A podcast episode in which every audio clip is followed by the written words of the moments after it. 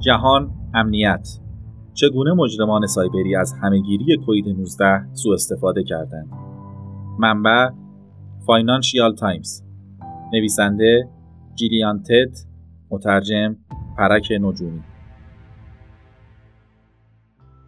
چند هفته قبل در وبیناری شرکت کردم که به منظور کمک به کسب و کارهای آمریکایی تحت رهبری هیسپانیک سوارها برای عبور از شوک اقتصادی کووید 19 برگزار شده بود. یکی از سخنرانان این رویداد، خصوص مانتاس از مدیران ارشد آی بود که هشداری از صمیم قلب داد. مانتاس گفت در چند وقت اخیر جرایم سایبری چند برابر شده و به افزایش 6000 درصدی اسپم های مربوط به کووید 19 در اوج همهگیری اشاره کرد. سپس در ادامه چند مثال حراسانگیز ارائه کرد. یکی از این مثال ها ایمیلی بود که به افرادی ارسال می شود که نیاز شدیدی به برنامه حفاظت از حقوق ایالات متحده دارند. این ایمیل بدافزاری را در کامپیوترهای این افراد نصب می کند و همه اطلاعاتشان را به سرقت می برد و می گوید اگر به ما باج ندهید شما و خانوادهتان را به کووید 19 مبتلا می کنید. در نمونه دیگر مهاجم وانمود می کند از طرف سازمان بهداشت جهانی است و برنامه ای را نصب می کند تا تمام کارهایی را ثبت کند که با کامپیوترتان انجام می دهید. دست آخر نتیجه گیری کرد که همکنون جرم سایبری یکی از پرشتابترین کسب و کارهاست. در هفته های اخیر اتهاماتی مبنی بر حملات سایبری به نیابت از دولتها در خبرها مطرح شدند. FBI و کاخ سفید چین را به استفاده از جاسوسی دیجیتال برای سرقت تحقیقات واکسن کووید 19 متهم کردند و استرالیا نیز مدعی شده چین در حملات سایبری گسترده دست دارد. اما همانطور که مانتاس می گفت روند تکان دهنده تر رشد شدید حملات به کسب و کارها و افراد است. هرچند در ایالات متحده اقلیت ها که در مورد ریسک ها آگاهی کمتری دارند و کمتر به سازمان های مسئول مراجعه می کنند بسیار آسیب پذیر به نظر رسند. اما این حملات را تقریبا همه در همه جا احساس می کنند. همانطور که اکو شبکه امنیت سایبری اتحادیه اروپا به تازگی گفت کووید 19 آنچنان بسیاری از ما را سردرگم و پریشان کرده که با وجود اینکه بیش از همیشه به مقوله های دیجیتال وابسته شده ایم اما سپرهای محافظمان را کنار گذاشته ایم.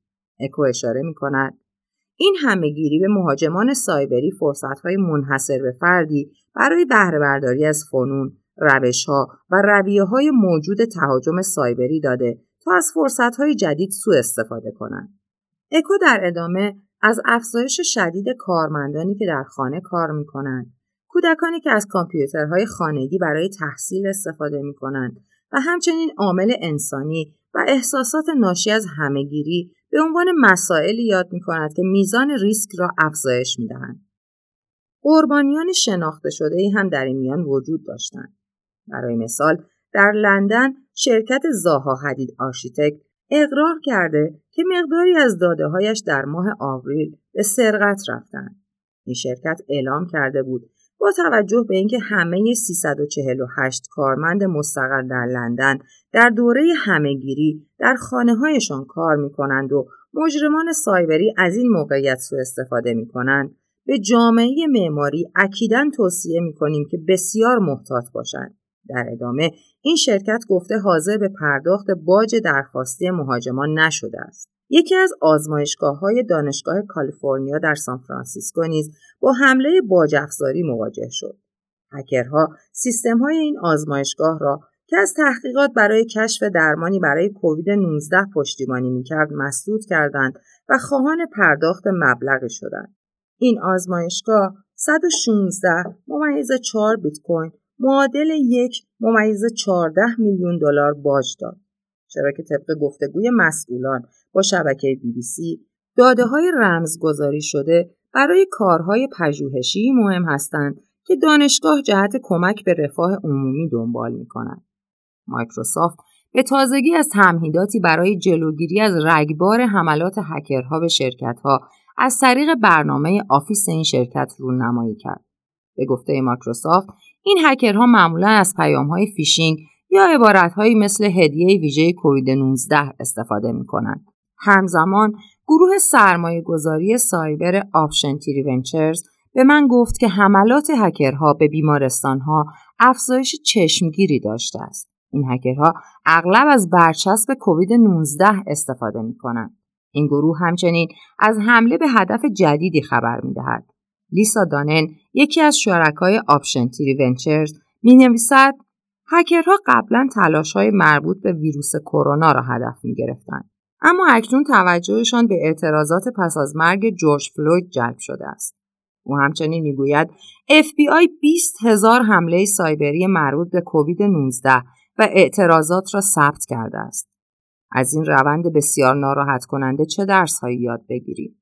درس اول این که این حملات باید به همه ما یادآوری کند که هنوز بسیاری از آثار ثانویه بحران کووید 19 را واقعا درک نکرده ایم.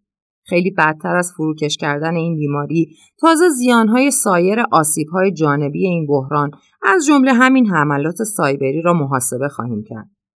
درس دیگر به مسئله مربوط می شود که اقتصاددانان با عنوان عدم تقارن شدید اطلاعاتی توصیف می کنند.